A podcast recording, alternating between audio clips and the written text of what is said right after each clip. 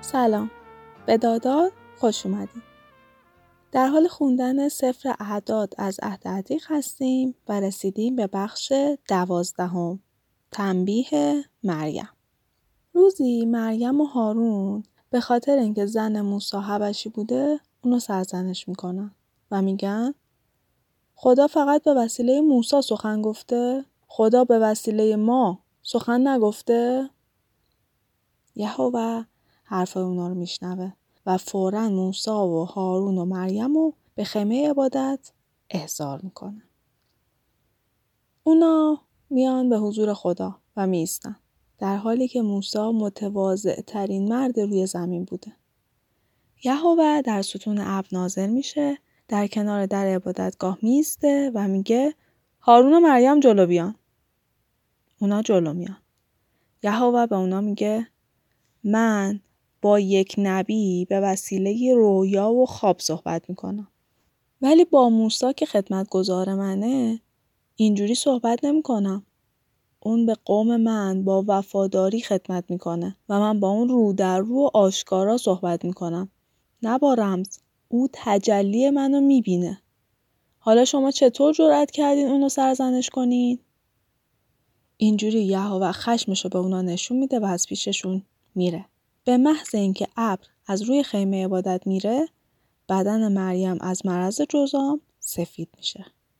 هارون که اینو می‌بینه پیش موسا میره و فریاد می‌زنه سرورم به خاطر این گناه ما رو تنبیه نکن. این گناه از نادونی ما بوده. نظر مریم مثل بچه مرده ای که موقع تولد نصف بدنش پوسی دست بشه. موسا که اینو میشنوه پیش یهوه دعا می‌کنه و میگه به تو التماس می‌کنم که اونو شفا بدی. یهوه به موسی میگه اگه پدرش آب دهان به صورتش مینداخت هفت روز خجالت زده نمی‌شد؟ حالا باید هفت روز بره بیرون اردوگاه و به تنهایی به سر ببره. بعد از اون می‌تونه برگرده. مریم هفت روز از اردوگاه اخراج میشه و قوم اسرائیل تا برگشت اون به اردوگاه صبر می‌کنن. بعد از اینکه مریم به اردوگاه برمیگرده اونا دوباره کوچ می‌کنن و در صحرای فاران اردو می‌زنن.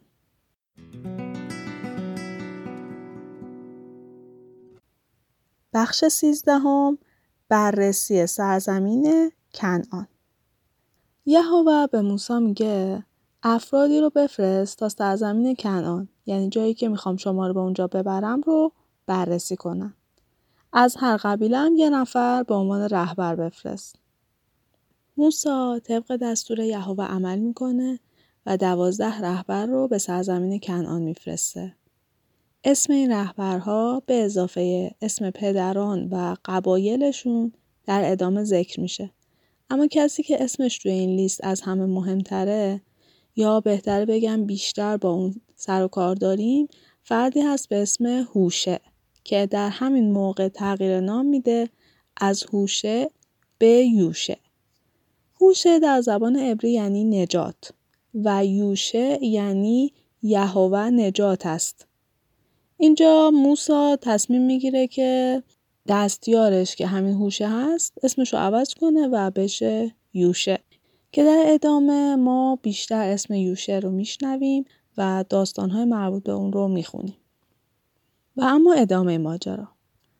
موسا به این رهبرای سری دستور میده که چجوری برن و چیکار بکنن و چه اطلاعاتی رو با خودشون بیارن.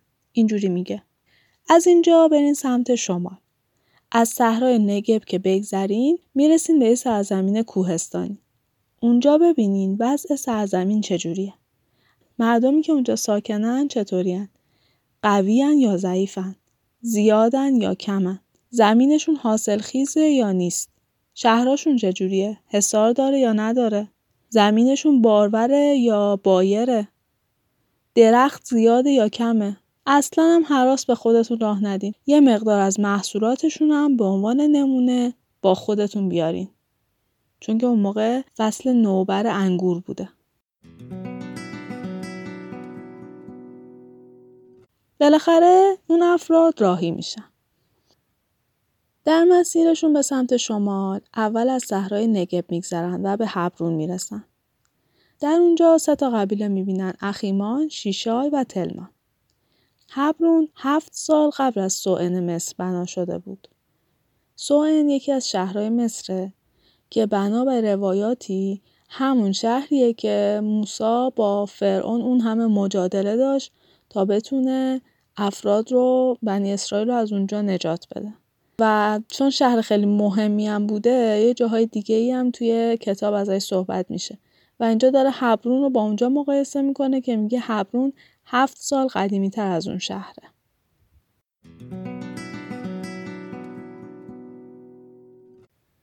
بعد از اینکه اون قبایل رو می‌بینن می‌رسن به جایی که امروز بهش میگن دره اشکول. اونجا یه خوشه انگور میچینن و با خودشون میارن. این خوشه انگور به قدری بزرگ بوده که اون رو به چوبی آویزون می‌کنن و دو نفر مجبور میشن اون رو حمل کنن. یه مقدارم انار و انجیر با خودشون میارن. اون دره به خاطر اون خوشه انگوری که چیده شده بوده بعدها میشه دره اشکول. اشکول از زبان عبری یعنی خوشه. بعد از چهل روز اونا از مأموریتشون برمیگردن. به موسا و هارون و همه قوم بنی اسرائیل که توی صحرای فاران اردو زده بودن گزارش میدن. میوه هایی رو هم که با خودشون آورده بودن به اونا نشون میدن. گزارش نهاییشون از این قرار بود. به سرزمینی که ما جهت بررسیش فرستادی رسیدیم. سرزمینی حاصلخیز که شیر و اصل در اون جاریه. اینم میوایی که با خودمون آوردیم. اما ساکنانش خیلی قویان. شهراشون حساردار و خیلی بزرگه. از این گذشته قولهای عناقی رو هم در اونجا دیدیم. عناقی یک قبیله است که افراد درشت هیکل داشته. کالیب که یکی از اون دوازده نفر بوده در حضور موسی بنی اسرائیل رو خاطر جمع می‌کنه و میگه بیاین فورا به اونجا هجوم ببرین و اونجا رو تصرف کنیم. ما می‌تونیم اونجا رو فتح کنیم. اما بقیه اون دوازده نفر میگن ما از عهده این اقوام نیرومند بر نمیاییم. اونا از ما خیلی قوی ترن. گزارش اونا منفی بوده و نشون می‌داده که اگه به اون سرزمین برن از دست میرن. اونا میگن اهالی اونجا خیلی قوی هیکلن و از نسل مردمان قول پیکرن. چنان قد بلندی داشتن که ما در برابرشون مثل ملخ بودیم. و اینجوری میشه که سردرگم میمونن.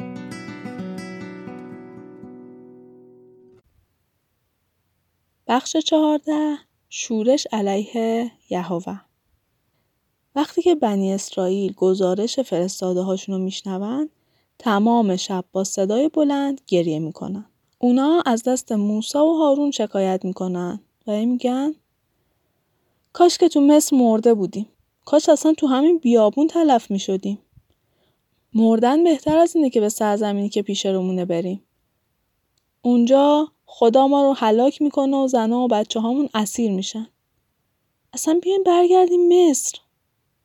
به همدیگه میگن بیاین یه رهبر انتخاب کنیم تا ما رو برگردونه مصر. موسا و هارون در برابر قوم اسرائیل به خاک افتادن. یوشه که یکی از همون دوازده نفر بود لباس خودش رو پاره می‌کنه و به همه قوم میگه سرزمینی که ما بررسی کردیم خیلی سرزمین خوبیه. اگه خدا از ما راضیه ما رو به سلامت به اون سرزمین میرسونه. اون ما رو به اونجا می‌بره. پس بر علیه اون قیام نکنین. از مردم اونجا هم نترسین. شکست دادن اونا برا ما مثل آب خوردنه. خدا با ماست ولی اونا هیچ پشتیبانی ندارن. پس از اونا نترسین. ولی قوم اسرائیل به جای قبول این پیشنهاد اونو تهدید به مرگ کردن.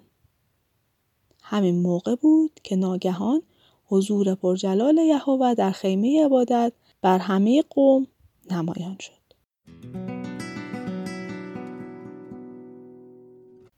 یهوه به موسی گفت تا کی این قوم می‌خوان به من اهانت کنن؟ بعد از این همه معجزاتی که به اونها نشون دادم باز به من ایمان نمیارن. من اینها رو با بلایی هلاک می‌کنم و از تو قومی بزرگتر و نیرومندتر به وجود میارم. موسی به خدا گفت اما وقتی مصری اینو بشنون چی میگن؟ اونا خوب می‌دونن که تو با چه قدرت عظیمی قومتو نجات دادی. بعد مصری این موضوع رو برای ساکنین سرزمین کنان تعریف می‌کنن. کنعانیا خبر دارن که تو با ما هستی و خودتو در ابری که بالای سر ماست ظاهر می‌کنی و با ستون ابر شب و روز ما رو هدایت می‌کنی. حالا اگه همه قومو بکشی مردمی که شهرتتو شنیدن چی میگن؟ میگن خدا ناچار شد اونا رو تو بیابان بکشه. چون نتونست این قوم به سرزمینی که به اونها وعده داده بود برسونه. التماس می‌کنم قدرت عظیم تو با بخشیدن گناهان ما نشون بده. محبت عظیم تو به ما نشون بده. از دست ما عصبانی نباش. ما رو ببخش. هرچند گفتی که گناه رو بدون سزا نمی‌ذاری و به خاطر گناه پدر و فرزندان رو تا نسل سوم و چهارم مجازات می‌کنی. اما از تو استدعا می‌کنم گناهانمون رو به خاطر محبت عظیم خودت ببخشی. همونطور که از خروج تا اینجا ما رو مورد عفو خودت قرار دادی.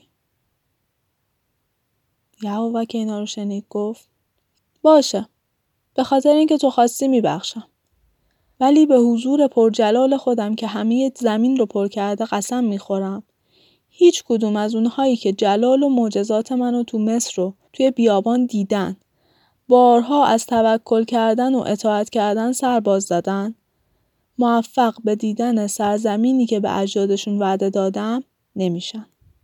هر کس که به من اهانت کنه سرزمین موعود رو نمی‌بینه. ولی خدمتگزار من کالیب شخص دیگه ایه و پیوسته از صمیم قلب من رو اطاعت کرده.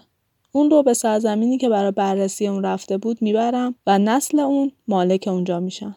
حالا که قوم اسرائیل تا این حد از مردم اون سرزمین میترسن بهتر فردا از سمت دریای سرخ به بیابان برگردن. بعد از این حرفها یهوه به موسی و هارون میگه این قوم بدکار و شرور تا کی از من شکایت می‌کنن؟ تا کی باید به قرقرشون گوش بدم؟ به اونا بگو یهوه به حیات خودش قسم می‌خوره که اون رو که از اون میترسید به سرتون بیاره. همه شما توی این بیابان میمیرید. حتی یه نفر از شما که بالای 20 سالش باشه و از دست من شکایت کرده باشه وارد سرزمین موعود نمیشه. فقط کالیب و یوشه اجازه ورود به اونجا رو دارن. شما گفتین فرزندانتون اسیر ساکنان اون سرزمین میشن ولی برعکس من اونا رو به سلامت به اون سرزمین می‌برم و اونا رو مالک اونجا می‌کنم. مالک جایی که شما اونو رد کردین. اما لاشه های شما توی این بیابان میمونه و فرزندانتون به خاطر بی ایمانی شما چهل سال توی این بیابان سرگردان میشن تا وقتی که آخرین نفر شما توی بیابان بمیره. همونطور که افراد شما توی این مدت چهل روز سرزمین موعود رو بررسی کردن شما هم چهل سال توی بیابان سرگردان میشین یعنی یک سال به ازای هر روز و به این ترتیب چوب گناهانتون رو می‌خورین و می‌فهمین که مخالفت با من چه سزایی داره. شما ای قوم شرور که به ضد من جمع شدین توی این بیابان میمیرین و من که یهوه هستم این رو میگم.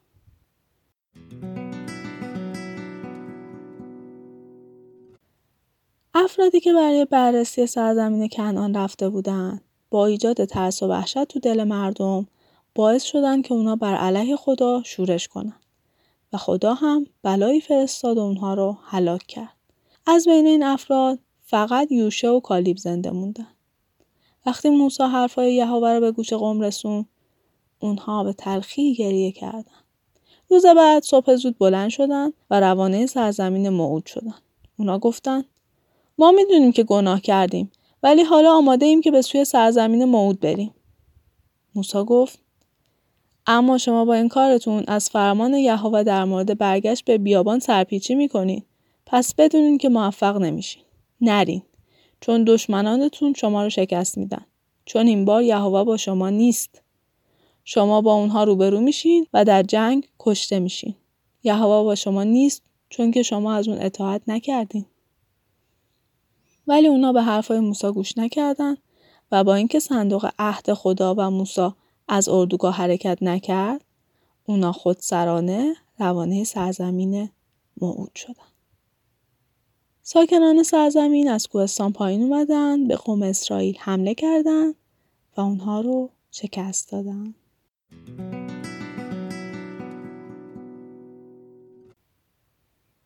بخش پونزدهم قوانین قربانی یهوه به موسی میگه این دستورات رو به قوم اسرائیل بده تا وقتی وارد سرزمین موعود شدن رعایتش کنن. اگر بخوان قربانی سوختنی یا هر نوع قربانی دیگه ای که روی آتش تقدیم میشه مورد پسند یهوه باشه قربانیشون باید گوسفند، بز، گاو یا قوچ باشه.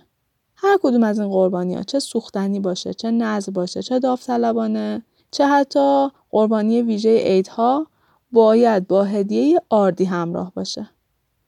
اگه بره قربانی میشه باید همراه اون یک کیلو آرد مرغوب مخلوط با یک لیتر روغن به عنوان هدیه آردی و یک لیتر شراب به عنوان هدیه نوشیدنی تقدیم بشه. اگه قربانی قوچ باشه باید همراه اون دو کیلو آرد مرغوب یک و نیم لیتر روغن و یک و نیم لیتر شراب تقدیم بشه. اگه قربانی یه گاو جوان باشه هدیه آردیش باید سه کیلو آرد، دو لیتر روغن و دو لیتر شراب باشه. اینا دستوراییه در مورد اینکه چه چیزهایی باید همراه هر کدوم از قربانیا تقدیم بشه. همه کسانی که می‌خوان قربانی که مورد پسند یهوه هست بر آتش تقدیم کنن چه اسرائیلی باشن و چه غریبه باید این دستورا رو رعایت کنن. قانون برای همه یکسانه. این قانون نسل در نسل به قوت خودش باقی میمونه. چون که همه در نظر یهوه برابرن و برای همه یه قانون وجود داره.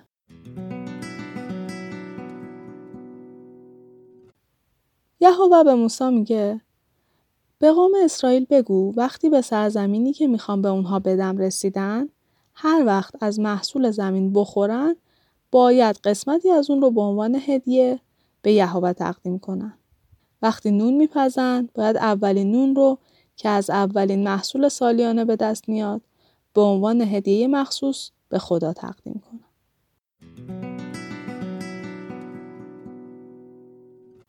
اگه شما یا نسلهای آینده شما ندانسته در انجام این دستوراتی که یهوه به وسیله موسی به شما رسونده کوتاهی کنین وقتی که به اشتباهتون پی بردین باید یک گاو جوان برای قربانی سوختنی هدیه کنید. این قربانی مورد پسند یهوه هست و باید طبق معمول با هدیه آردی و نوشیدنی و یه بوز نر برای قربانی گناه تقدیم بشه. کاهنم برای همه قوم اسرائیل کفاره می‌کنه و اونا بخشیده میشن. چون که ندانسته مرتکب اشتباه شدن و برای این عملشون به حضور یهوه قربانی تقدیم کردن. همه بنی اسرائیل و همه غریبه هایی که بین اونها زندگی می‌کنن آمرزیده میشن چون که متوجه اشتباهشون شدن. اگه این اشتباه رو فقط یه نفر مرتکب بشه در اون صورت باید یه بوز ماده یه ساله رو به عنوان قربانی گناه تقدیم کنه و کاهن در حضور خدا براش کفاره کنه. در این صورت اون بخشیده میشه. ولی اگه کسی دانسته مرتکب اشتباه بشه چه اسرائیلی باشه چه غریبه نسبت به یهوه گناه کرده و باید کشته بشه. اون فرمان یهوه رو خار شمرده و از حکم اون سرپیچی کرده و اون مسئول عقوبت گناه خودشه.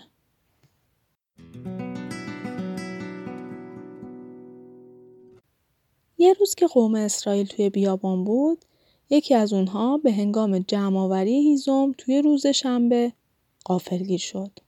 اونو گرفتن و بردن پیش موسی و هارون. اونو به زندان انداختن. ولی این مشخص نبود که باید باش چیکار کنن. یهوه به موسی گفت این شخص باید کشته بشه. همه قوم اسرائیل اونو در خارج از اردوگاه سنگسار کنن تا بمیره. اونو از اردوگاه بیرون بردن و همونطور که یهوه امر کرده بود اونو کشتن.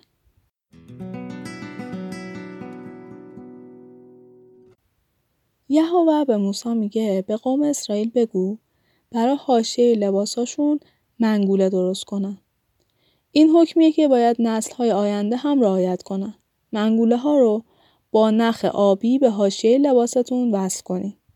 هدف از این قانونم اینه که هر وقت منگوله ها رو ببینین یاد احکام خدا بیفتین و از اونا اطاعت کنین.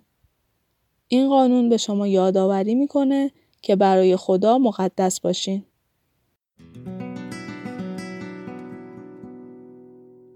خب توی قسمت بعد ادامه ماجرا رو می‌خونیم. تا اپیزود بعدی خدا نگهدار.